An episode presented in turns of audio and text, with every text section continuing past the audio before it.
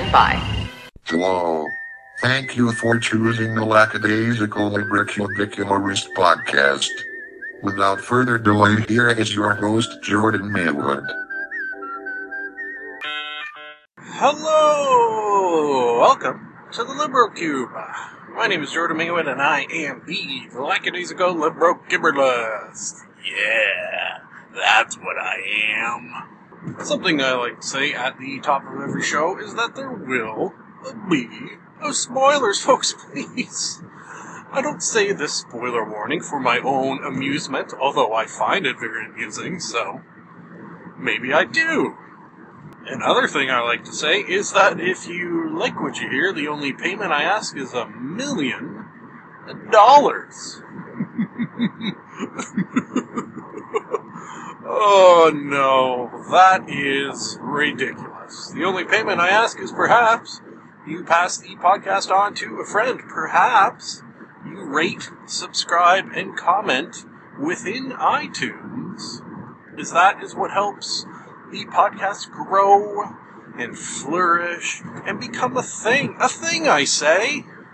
Our last piece of podcast related business is, of course, today's sponsor on this Book Bwednesday episode. I should mention. Oh, you know what I always like to say about my Book Bwednesday episodes? And that is when you tell your friends about this, and I know you will, you're really going to want to hit those B's, both in Book and Wednesday. Anyways, back to our sponsor. Don't want to forget them. Today, it is Room 237 Crime Scene Cleanup Crew Incorporated.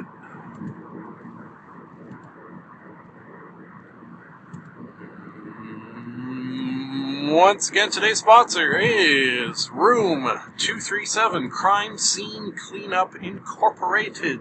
Thank you to them. Very, very much appreciated for your sponsorship today. Speaking of today, good segue there, Jordan. Uh, doing something different that I don't believe I've ever done before, but I believe, huh, much belief going around, that it makes a logical sort of sense, and that is recording my opening. However, that's all I'm recording right now, just the opening. Gonna record the actual episode tomorrow. This makes sense for several behind the scene behind the scenes of reasons which I'm going to go into right now. Today, despite being Book Wednesday and the actual factual real existing mm, no, scratch that despite being Book Wednesday in the LibroCube, in the actual, factual, real existing universe, it's Monday. Sadness. A Monday sadness. Uh, on my drive into work this morning, I recorded a TV Tuesday episode on a Monday morning. I'm a madman. Uh, you know what? That kind of makes sense because the TV Tuesday episode I recorded had to do with Doctor Who. Doctor Who Who messes Who Who messes with the wibbly wobbly timey wimey bits as I do within the LibroCube, such as doing things like recording TV Tuesdays on Monday mornings or recording openings for Book Wednesdays on Monday afternoons. It's just all messed up. It's hard to keep track of, to be 100% honest. Amish. If I'm gonna be if I'm going to be 100% Amish with you, probably wouldn't be recording a podcast, first off. Not too many Amish podcasts, I, I have to imagine. Honest, like Abe. Uh, sometimes I kind of have trouble keeping track of what the actual day is with the day in the LibroCube. I think the, the whole main thing is the theme, and I don't usually post. I don't usually pay attention to things other than the what the theme of the day is. Like I might post a movie Monday on a Tuesday because I recorded it on Monday but posted on Tuesday. It's all messed up and fucked up and very, very Amish. No, that's incorrect, but it doesn't make sense, and neither does what a lot I am saying makes sense, I believe. I believe. Okay, so, yeah, the other reason being that because it is winter, the winter season is upon upon us. Beware. It means uh, it's dark on my drive home. So, much, much more easier to see my notes on my drive in tomorrow morning. Whereas right now, I haven't read a single note. In fact, I did a little bit of a boo boo and left my notepad at work. So, I'm going to have to get home tonight and write out my notes for The Shining for tomorrow's drive in, which I've never done that before either. Folks, that will conclude my behind the scenes action that I like to throw out, just so you can see some of the processes involved in podcasting. That will also conclude this opening. It will also conclude this recording. Hmm, lots of conclusions, with the exception of I'm going to talk much more. In for you, it will be moments from now. For me, it's going to be in quite a few hours. Uh, I think the only final thing to say is that uh, I'm just going to kind of push this button here that says transition. And then there's going to be, you know what, there's going to be a little transition. and then we'll move right into the, uh, the Book Wednesday. So, hey, there you go, there we go, there it goes together. Let the transitioning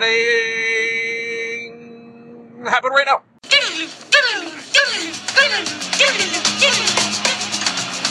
Transition. Um, hello. Yes. What? Okay. Well, this is an odd experience in that normally at this point in my drive, I'm saying things like "hello." Well, I suppose I did say that, and thank you for coming, and uh, I'm Jordan Maywood, and things of that nature. But no, I'm just going to talk, jump right in, which is a new and exciting experience for me. I'm going to talk about The Shining, hmm, by Stephen King, no less. The reason I decided to read this book was because uh, if you listen to a couple of Movie Monday episodes ago, the missus and I watched the film, of which I do believe I gave a 5 out of 5. Um, the other, probably even more pressing reason, is that Stephen King just recently released a sequel to this book called Doctor Sleep, which I am currently in the process of reading as of, you know, yesterday. So that's pretty cool too. And I wanted to uh, revisit The Shining. Well, that's another little note there. I thought I had already read this book. Um, I had not. yeah, I, I, can definitely guarantee, vouch now for the fact that I have never read The Shining before, which I thought I did. I know I have. I had a copy of it and everything, and it was all sort of beat up looking because I quite often haven't done it in recent years. Bought books at library book sales, and sometimes they're a little beat up. Anyways, enough about why we're doing it. Let's talk about why we're doing it. No, let's talk about how. No, how's the podcast? Let's just fucking do it. How about that? Once again, we are with the Torrance family. Mr. Jack Torrance struggling with alcoholism, which uh, this book focuses quite quite heavily on that aspect of his personality and how it's sort of constantly haunting him. that uh, combined with his temper, he's always got a temper, but when he drinks, it is sort of tenfold, causes him to lose his job at a school that he's working at. He hasn't been able to write again because of booze, and he's just sort of falling apart everything is a struggle in his life, and he really needs to pull shit together. So, the way he figures he's going to go about doing this, his sort of last chance at redemption, is to take this job at the Overlook Hotel. A job as a caretaker during the winter months when they close up shop because the roads are impassable. Impassable! He takes his wife and his son, his wife Wendy, his son Danny, and they head on up. Danny is a very, very special boy with some very special abilities. He has, as they say um, in this book and the movie, The Shining. The Shining is sort of a telepathic ability, uh, sometimes clairvoyance. He's able to sort of pick up on things very, very quickly despite the fact that he is only seven years old. He's a smart little whipper, this kid, I tells you. Something uh, different about this from the movie, and there is a lot of differences, I will just say on that note, is that uh, once they get to the hotel in the movie, that's sort of it. They're at the hotel. Here, though, because they get there before the sort of winter storms hit in full, they're able to go into town periodically, which was not in the movie. So uh, they did things like go to the library. The reason they went to the library is because Jack Torrance found a whole bunch of uh, newspaper clippings and a sort of bound copy of a scrapbook in the basement that hinted at and outright said that this hotel had a sort of checkered past. Ooh. So he wanted to go to the library and do a little research because this is, I should say, pre Google days. This is in the 70s, I do believe it is, 60s, 70s, whatever. Uh, another reason is another reason for a trip into town is because Danny has one of his um, what they do believe to be a seizure. It's more like he's just talking to part of his brain that is clairvoyant. That's how kind of I was looking at it. Part of his brain he calls Tony. Uh, and it kind of on the outside looks like he's just frozen, sort of seizure I suppose. So they take him to a doctor. A doctor who points out that all this sort of apparent clairvoyance is just because he's sort of off the charts IQ wise and is able to deduct and reason and notice things other people do not.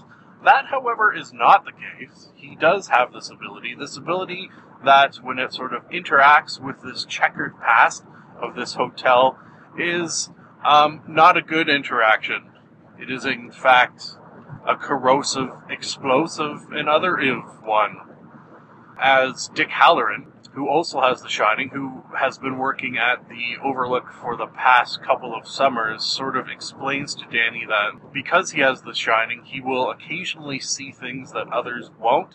And because the Overlook has had much death and sadness and anger and negative things going on, some of this could react with his ability. Hmm, very interesting idea, actually and it's much much more emphasized in this as opposed to the movie that Danny is kind of sort of kind of sort of the reason that bad shit starts to go down. Uh, at first, it's going down with the thought, seemingly, of trying to get Danny to to get him to join us, join us. However, he's too strong, so they move on to Jack Torrance, who, because of his alcoholism, has a sort of, and temper, has a weak spot that these malevolent spirits, let's say, uh, can attack him through that.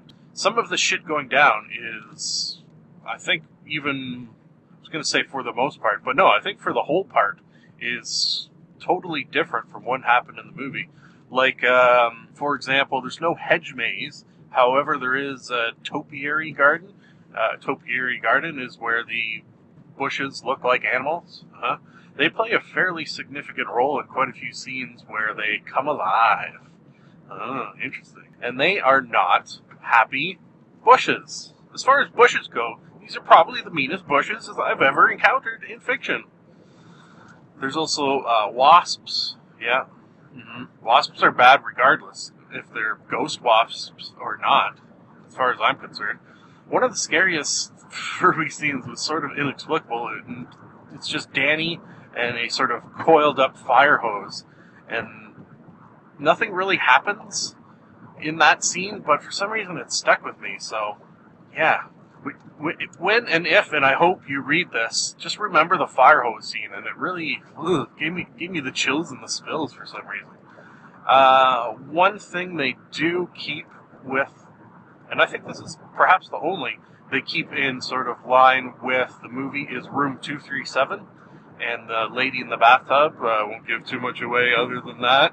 And to say perhaps you don't want to have sex with this bathtub lady. Hmm. There's a basement in this which is not too much visited or at all visited really in the movie. And the basement is kind of where the change over Jack Torrance seems to happen the most like he spends more and more time in the basement and sort of loses track of time. And this is where his sort of slow descent into mad into madness seems to really kind of take hold. The the other uh, probably scariest I think scene two is when uh, Danny's out in the snow because eventually they are snowbound, like in the movie, and he's playing in a playground there, a playground that he's sort of been avoiding for reasons that it gave him the creeps, but he didn't know why.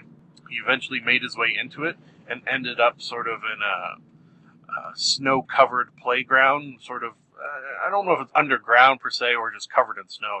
I think that's what it was. Anyways, he's in there and sort of it's these very very subtle things that I think do it to me, like a friggin' hose or a rustling, a malevolent rustling underneath this playground. Ugh, yeah, this is one of the scariest books I've ever read, and uh, I just want to say on that note, like I had some nights where I'm like, oh man, I, I don't want to read anymore, and had to put it down. So I don't think that's ever really happened to me before. Doctor Sleep does not seem to be following that same super super scary line so far. Not that I don't like it, it's just not as scary. Okay, so let's move on to Jack Torrance's descent. Uh, it's a slow descent at first until eventually his anger has sort of pent up. His uh, lust for booze has reached its maximum to the point where the ghosts, and let's just call them ghosts for lack of a better word, um, sort of offer him booze in order to do their bidding. And he, at this point, will do anything for a drop of booze. So this is sort of in line, for the most part, with the scenes from the movie in the ballroom, where there's sort of a giant party going on. He uh, interacts with people at this party similarly to to in the movie. Uh, more so though, because that's what you're going to get in the book, right? You're going to get similar things to what happens in the movie, but much, much, much more detail. And it's the detail that I think that makes the book better than the movie. Which um, perhaps I should, on that note, say five out of five. Which is kind of strange because I gave the movie five out of five. But that being said, I think a book five out of five is somehow in my brain worth more than a movie five out of five. And I don't think I'm alone in that fact. Folks, hey, how about in an effort to get a little audience participation, as I like to do, what do you feel on that subject? Book rating versus movie rating, which carries more weight for you? Would love to hear from you. You can tweet at me to Jordan underscore Maywood, or perhaps send me an email to the address provided in the closing credits. Would love to hear from you. Despite the fact that there is no booze within the Overlook Hotel, he manages to get drunk. Um, ghost drunk. Ooh, Ooh you know what? Sometimes it hits me, um, the sort of title of episodes, and I think the title of this episode might be Ghost Drunk. Maybe Ghost Booze. Yeah, I like the word booze, because it's got a B and a Z, and that's always fun. Ghost Booze. Yeah, yeah. Okay, title! Uh, it's after this Ghost Booze binge. Wait, maybe that's the title. Ghost Booze binge. That he has this first sort of explosion of anger to the degree where Wendy is now terrified. She's been a little worried and thought things were brewing, and uh, Danny as well has been sort of hinting at the change in his father's mind because kind of by this point Wendy's starting to believe that Danny is not 100% quote unquote normal and has certain abilities like the ability to tell her what's going on with her father and sort of where he is and what he's thinking. So, it's after this first post drunken explosion that uh, they have a bit of a tussle and Jack gets um, locked up in the cupboard in the in the pantry, which in line with the uh, movie. Uh, it's also around this point that Danny uses his ability to call Dick Hallorann. Dick Hallorann, who you may recall from the movie, played by Scatman Crothers. Uh, it's funny in that regard. Uh, you know what? It's, now that I'm, I'm just about to say this, I've realized that uh, after watching the movie, usually when you read the book, you picture the people from the movie in the roles in the book, sort of in your brain, right? Uh, I didn't really do that with Wendy and Jack and Danny. Uh, I kind of had a different picture in my head. But with Dick Hallorann, I had the picture of Scatman Crothers in my brain the entire time. So I wonder why that is. Huh. Anyways, that's weird, I think. He gets a call, a mentally shouted call, while in Florida, where he spends his winters, and comes a running because he feels bad for the fact that he sort of had the, the potential thought, the thought of potential even, that uh, Danny and this hotel would not mix well, so he feels bad for leaving him up there. So starts his journey from Florida to Colorado. Uh, we spend in this book quite a bit more time with Dick Hallorann. Well, way, way, way more time than in the movie, which I liked. He was a very interesting character to sort of follow around and get into his brain. Along the way, Dick Hallorann runs into quite a quite a handful of fellow shiners, not to the degree that perhaps he and Danny are, but people who kind of uh, almost fate put them in his path to help him on his way because it was a tough journey. Uh, he gets there, and Jack uh, severely beats the shit out of him. Yeah, in this, rather than an axe, Jack has a uh, roque mallet, R O Q U E. Uh, it sounds to me a lot like the game of uh, cricket. Yeah, that's how it was explained in the book. Cricket, but older, a little more complicated, and slightly different than cricket. So, no axe, but this is his weapon of choice, which is, I should say, less deadly, because Dick doesn't die. Yeah. By the end of this book, he's not dead. That was something I said in the movie review that he has the quickest and most failed rescued attempt in history, where he shows up and then is immediately axed to death. Here, no, he is beaten pretty badly, broken jaw and other things. So is Wendy, actually, as well. So Jack, despite being super, super pissed and having this mallet to beat the shit out of people, never follows through on the actual murder of anyone. Yeah. Not very good psychopath. Uh, Wendy and Dick are sort of out of commission for the most part, unconscious, unable to move. They find one another and realize that Jack is with Danny, sort of chasing him around the hotel. Those weren't sort of, for me, scary scenes, but definitely kind of sweaty hand scenes. You know his his insanity has sort of fully taken over. And Danny's even saying to the point now that you're not my father, you're the hotel in my father's body. He doesn't say it quite like that, but uh, you get the gist. Finally, Danny cornered Jack about to pummel his head in with this roque mallet. Rock mallet? Roque mallet. I think it's roque. Anyways, uh, Danny says the something along the lines of, "You're not my father. The hotel is not going to give you what you want. It lies. It lies." This snaps Jack out of his insanity momentarily enough to say, Danny, I love you, get out of here. Jack then beats his own head in with this mallet. Not enough to kill him, but enough to sort of maybe kill the part of him that is Jack. Yeah, that's kind of a way to look at it. He then heads back after Danny, and Danny says, What about the boiler? The boiler, it's gonna explode. He's had one of his sort of shining premonitions at this point, because the boiler of the Overlook, and this is touched on sort of a couple of times throughout, so really sort of emphasized for the point of having this final scene, and that is that the boiler, she creeps. She creeps. and by that I mean the pressure sort of builds in this boiler, and there's no automatic release. So two, three times a day, Jack, as his in his role as caretaker, would have to go and release some of the pressure, and if he didn't, it would explode, totally explode. So the ghost uh, of the hotel or spirit, whatever you want to call it, realizes and can sort of sense this is about to happen. So drops his roque mallet and heads on down to the basement. Danny reunites with Dick Hallorann and his mother, and they all sort of help each other out towards the exit because they know what's going to happen. And what does happen is, well, the hotel explodes in a giant fiery ball. Yeah, the explosion of the boiler causes the furnace to explode, so that way gas is just sort of leaking out in a giant flame that eventually consumes all of the hotel. And this is, keep in mind, in the middle of nowhere where fire trucks cannot get to.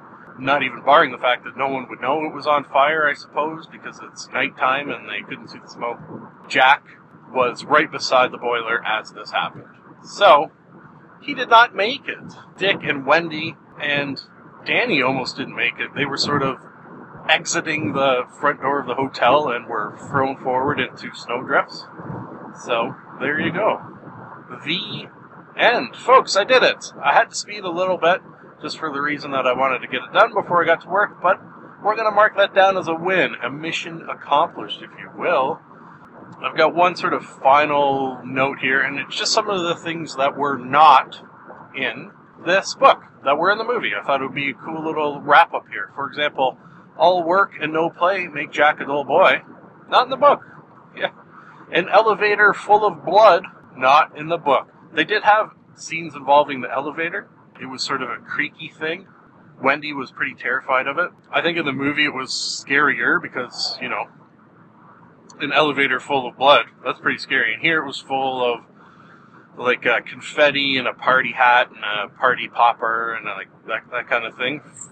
That's not exactly scary. The fact that it's there is weird. No axe. I mentioned that. No here's Johnny. Yeah. See some of these very, very famous things from the movie, not in the book, so that's kind of interesting. No hedge maze. Yeah. Uh, that's one thing that I kind of. The way in which Danny went about, for lack of a better word, killing his father in the movie, uh, I think is better than the way in which he went about doing it here, where here he just said the boiler.